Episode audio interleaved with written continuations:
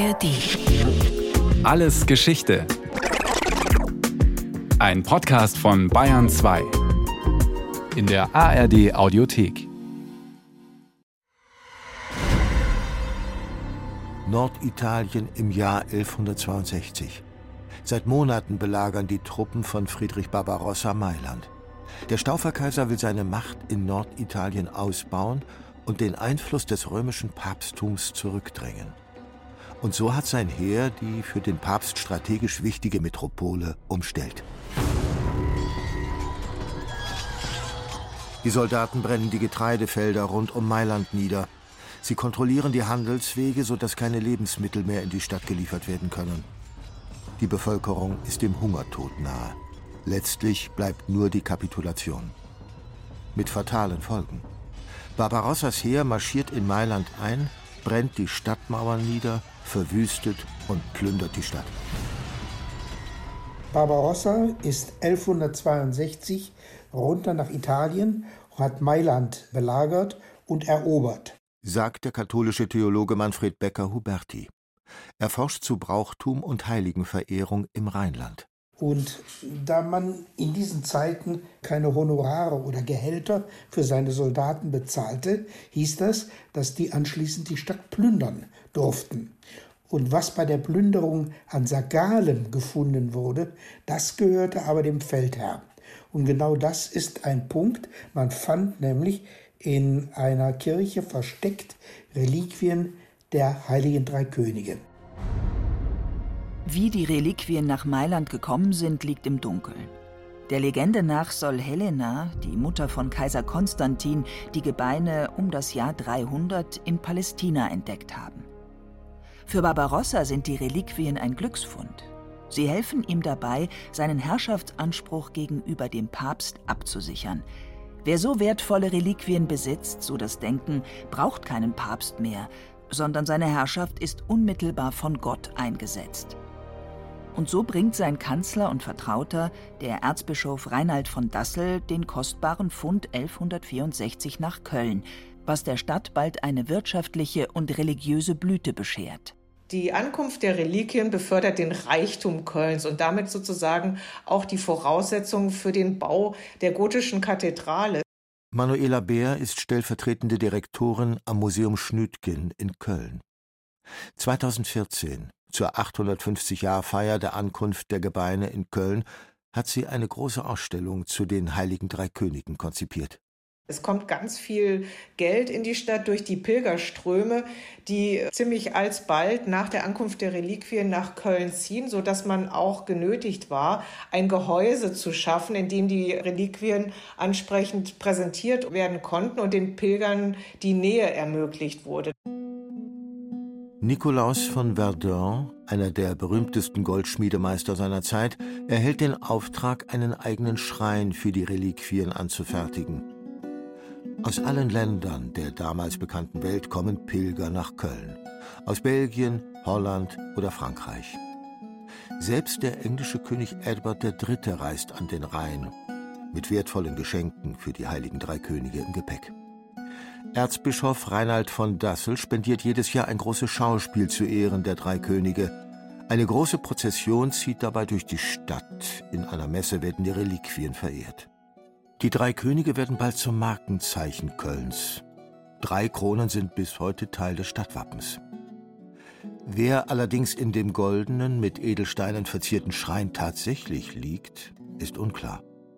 Vor dem 700-Jahres-Jubiläum 1864 hat man den Schrein geöffnet und dabei mal in den Schrein etwas genauer hineingeschaut und versucht festzustellen, was ist denn da eigentlich drin. Und festgestellt hat man, dass da natürlich sehr viel mehr drin ist als das, was man eigentlich meint. Es sind nicht nur die Gebeine von den sogenannten drei Königen drin, sondern da sind auch Reliquien von anderen. Jedenfalls man hat nicht geordnete Reliquien gefunden. Man hat drei Gebeine gefunden von Personen unterschiedlichen Alters, die dann als die heiligen drei Könige gedeutet wurden.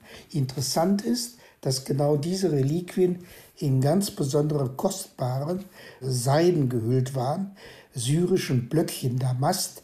Das ist Luxus, den es in der Zeit des zweiten bis vierten Jahrhunderts gab. Das heißt, offensichtlich sind diese Gebeine uralt, aber näher untersucht wurden sie eigentlich nie. Dass es die drei heiligen Könige so wirklich gegeben hat, ist mehr als fraglich. Belege dafür, dass die Reliquien echt sind, gibt es nicht. Einzige historische Quelle ist das Matthäusevangelium, und das erzählt eine ganz andere Geschichte. Von drei Königen ist in der Bibel an keiner Stelle die Rede. Als Jesus geboren war, in Bethlehem in Judäa zur Zeit des Königs Herodes, siehe, da kamen Weise aus dem Morgenland nach Jerusalem und sprachen, wo ist der neugeborene König der Juden? Wir haben seinen Stern gesehen im Morgenland und sind gekommen, ihn anzubeten. Es kommen auf Griechisch Magoi ton Anatolion. Also Magier wird oft übersetzt. Die Magoi waren in der alten orientalischen persischen Tradition sowas wie Astronomen oder Astrologen oder damit wir uns das besser vorstellen können, sie waren sowas wie Priester, die natürlich durch die Beobachtung der Gestirne versucht haben, dem Willen der Götter irgendwie für sie zu erschließen. Und diese Magoi kommen aus den Anatolon und das ist aus dem Orient. Die biblische Erzählung berichtet von Sterndeutern, nicht von Königen oder Herrschern. Dazu werden die Astronomen aus dem Osten erst in Legenden im 6. oder 7. Jahrhundert, sagt Simone Paganini, Professor für biblische Theologie an der Rheinisch-Westfälischen Technischen Hochschule Aachen. Er vermutet dahinter den Versuch, den neugeborenen Jesus in ein würdiges Umfeld zu stellen und seine Geburt im Stall gewissermaßen aufzuwerten. In den ältesten erhaltenen Darstellungen findet sich diese Interpretation jedoch nicht. Die frühesten Bilder der äh, Magier, die zur Anbetung des Kindes herbeieilen, sind an der Wende vom dritten zum vierten Jahrhundert entstanden und die sehen ganz anders aus wie die Bilder, die wir jetzt sofort im Kopf haben, wenn wir an die Heiligen Drei Könige denken, kostbar gewandete Herrscherpersönlichkeiten mit den Kronen auf dem Kopf, sondern es sind mit langen Strumpfhosen bekleidete, mit kurzen Tuniken gegürtete und mit sogenannten phrygischen Mützen auf dem Kopf herbeieilende Männer. Und diese phrygischen Mützen, die sehen so ein bisschen aus wie so Zipfelmützen oder wie so Nikolausmützen, wie wir uns das vorstellen. Und das war der Darstellungstypus, den man aus der Antike genommen hat, so stellte man die unterworfenen fremdländischen Völker dar, also Orientalen, die sich dem römischen Kaiser unterwarfen. Die Christenheit ringt von Anfang an darum, wie sie sich die biblischen Figuren vorstellen soll, sagt die Kunsthistorikerin Manuela Bär. Elfenbeintafeln, Skulpturen, Goldschmiedearbeiten und Gemälde zeigen die heiligen drei Könige mal zu Pferd, mal mit Krone auf dem Kopf, mal mit schlichtem Hut, mal mit prächtigem, exotischem Gewand, mal mit einfachem Umhang. Um die biblische Erzählung entstehen zahlreiche Legenden. Manche kennen drei Könige, andere sprechen von vier, wieder andere berichten von zwölf Königen, die zur Krippe nach Bethlehem kommen.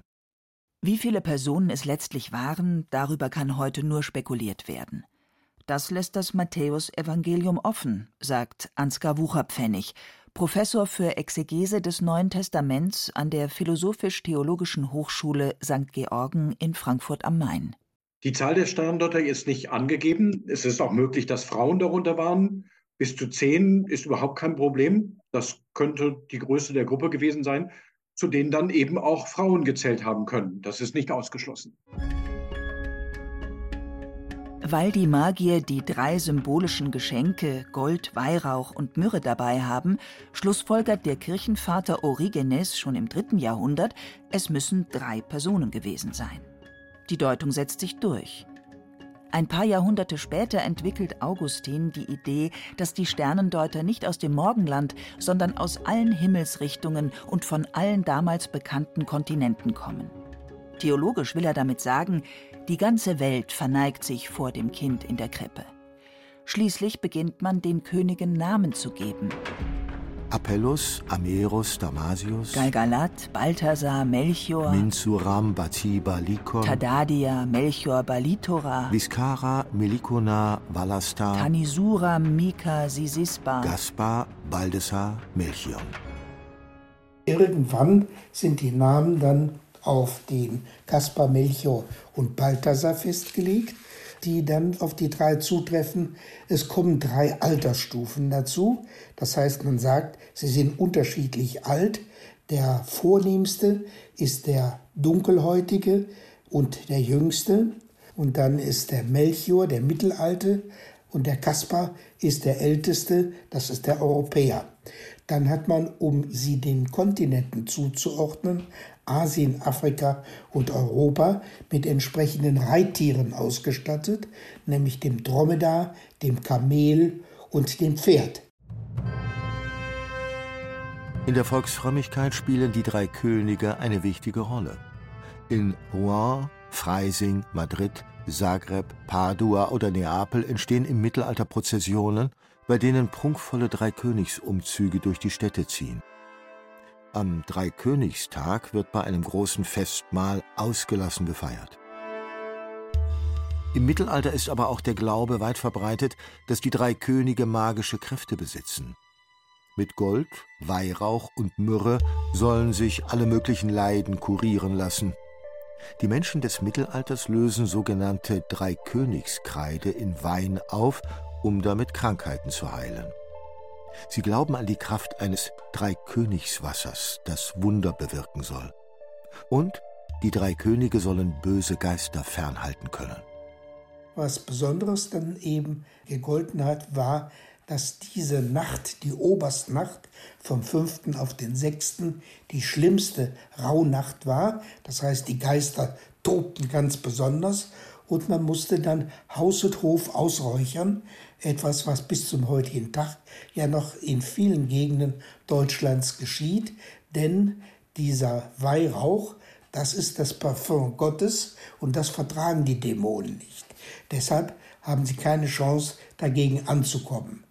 Hinzu kommt, dass man das Zeichen der drei Könige benutzte, um die Wetterdämonen abzuhalten. Es gab Wetterglocken in vielen Kirchen, die man läutete, weil man dieses Unwetter auf diese Art und Weise bannen wollte. Wenn man mit den Wetterglocken läutete, musste das Unwetter verschwinden. Und auf diesen Glocken angebracht war in der Regel auch ein Zeichen der Heiligen Drei Könige, oft ein Wallfahrtszeichen, das man aus Köln mitgebracht hatte. Und diese Belege gibt es quer durch Europa. Die Legendenbildung kennt keine Grenzen. Gleichzeitig aber haben Theologen und Naturwissenschaftler immer wieder versucht, historische Fakten aus der biblischen Erzählung abzuleiten und letztlich damit auch einen Beleg für die historische Existenz der Weisen aus dem Morgenland zu finden. Besonders der Stern von Bethlehem von dem die biblische Geschichte erzählt, hat dabei zu Theorien und Erklärungsversuchen angeregt. Und siehe, der Stern, den sie im Morgenland gesehen hatten, ging vor ihnen her, bis er über dem Ort stand, wo das Kindlein war. Als sie den Stern sahen, wurden sie hoch erfreut und gingen in das Haus und fanden das Kindlein mit Maria, seiner Mutter, und fielen nieder und beteten es an und taten ihre Schätze auf und schenkten ihm Gold, Weihrauch und Myrrhe. Wenn Sie sich heute Krippen anschauen, gemalt, gebastelt, gebaut, dann haben Sie meistens einen Stern mit Schweif, der kometenartig aussieht. Wir wissen heute, dass die Geburt Jesu nicht zu dem Zeitpunkt stattgefunden hat, der der Zeitrechnung zugrunde liegt, also im Jahr Null, sondern vier bis sechs Jahre früher, weil es einen Rechenfehler bei der Zusammenstellung der Jahre gegeben hat. Und wenn man dies untersucht und den Himmel untersucht durch die entsprechenden Fachleute, dann stellt man fest, dass es eine Konstellation am Himmel gegeben hat, die ist unter den entsprechenden Fachleuten der damaligen Zeit gedeutet worden, dass in Juda, im Reich der Juden, ein König neu geboren wird. Über die Jahrhunderte hinweg haben sich Astronomen und Theologen den Kopf darüber zerbrochen, was es mit dem Himmelsphänomen auf sich hat. War der Stern von Bethlehem ein Komet, wovon schon der Theologe Origenes im dritten Jahrhundert nach Christus spricht? Oder war er eine Supernova, also ein sterbender Stern, der am Nachthimmel explodiert ist? Beide Theorien hält die Astrophysikerin Jana Steuer von der Münchner Volkssternwarte, wie die meisten Astronomen heute, für unwahrscheinlich. Noch eher, sagt sie, kann es sich um eine Planetenkonjunktion gehandelt haben, also eine optische Täuschung, bei der sich mehrere Planeten scheinbar ganz nahe kommen. Wenn es eine Supernova oder ein Komet gewesen wäre, dann müssten wir das in anderen Aufzeichnungen finden. Also wir müssten andere Berichte aus der Zeit haben, eben nicht nur diese Geschichte von äh, Jesu Geburt, die von solchen Ereignissen sprechen. Das müsste anderen Menschen aufgefallen sein. Und das fehlt einfach. Was wir aber haben, sind babylonische Aufzeichnungen über eben eine große Konjunktion sieben vor Christus. In der Zeit wird ja auch ungefähr Jesu Geburt vermutet. Im Jahr 7 vor Christus, sagt Jana Steuer, haben sich Jupiter und Saturn sehr nahe aneinander vorbeibewegt. Diese Planetenkonjunktion dürfte damals aufgefallen sein und könnte eine Erklärung für den Stern sein, dem die Weisen aus dem Morgenland gefolgt sind. Beweisen lässt sich das allerdings nicht, dass die Magier aus dem Orient tatsächlich dieses Himmelsphänomen beobachtet haben. Es bleiben viele Fragen offen. Wir wissen eben, dass diese Konjunktion stattgefunden hat. Was das Problem ist an dieser Konjunktionstheorie ist, Jupiter und Saturn kamen sich zwar damals sehr nahe, aber sie kamen sich gewiss nicht so nahe, dass man sie für einen einzigen Stern hätte halten können.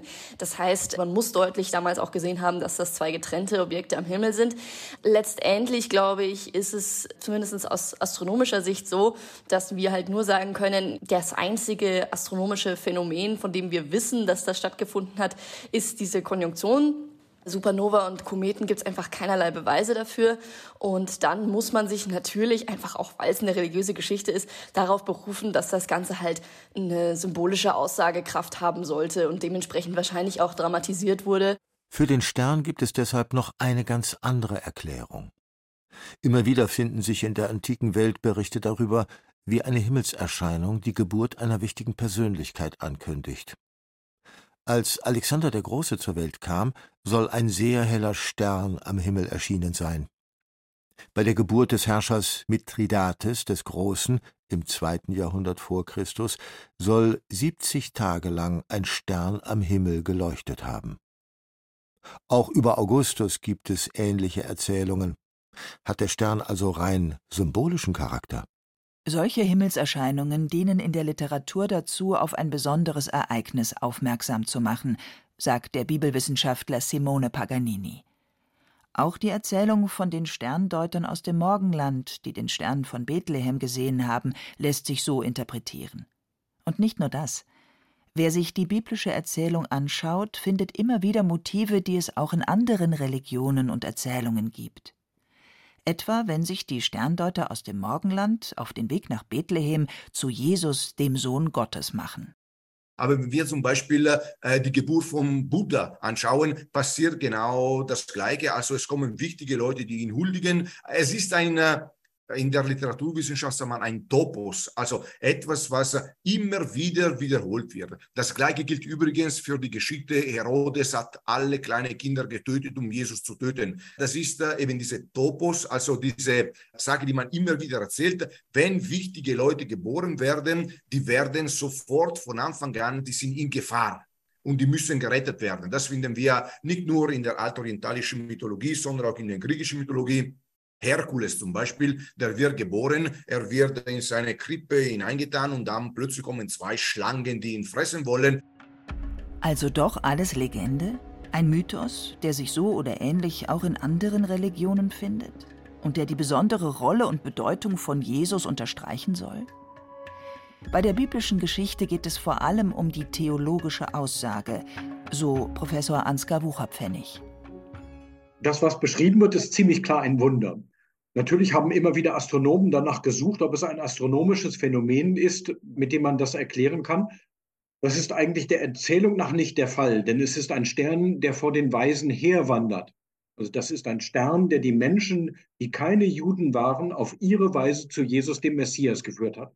Und das ist die eigentliche Aussage der Geschichte. Wer die Sterndeuter waren, davon erzählt die Bibel nichts. Genauso wenig wie davon, aus welcher Stadt sie kamen.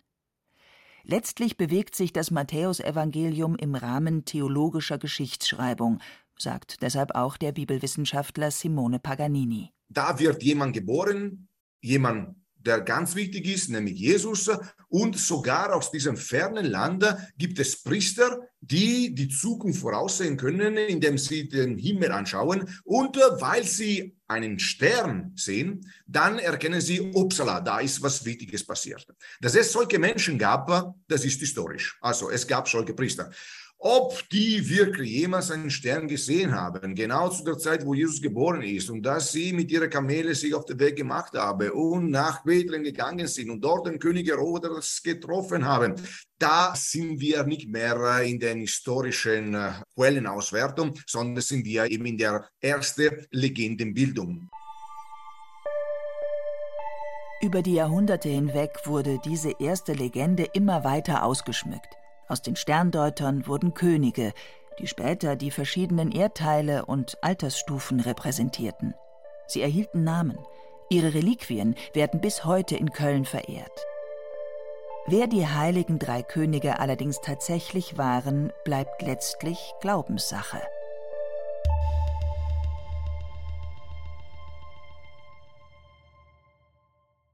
Das war Alles Geschichte, History von Radio Wissen aus der Staffel Weihnachtsgeschichten. Diesmal mit der Folge Die Heiligen Drei Könige von Barbara Schneider. Gesprochen haben Andreas Neumann, Hemmer Michel und Stefan Wilkening. In der Technik war Wolfgang Lösch, Regie Kirsten Böttcher, Redaktion Bernhard Kastner. Lust auf noch mehr Geschichte? Dann können Sie, könnt ihr alles Geschichte, History von Radio Wissen abonnieren in der ARD Audiothek und überall, wo es Podcasts gibt. Und wer noch mehr zu diesem Thema hören oder schauen möchte, da lohnt sich ein Blick in die Shownotes.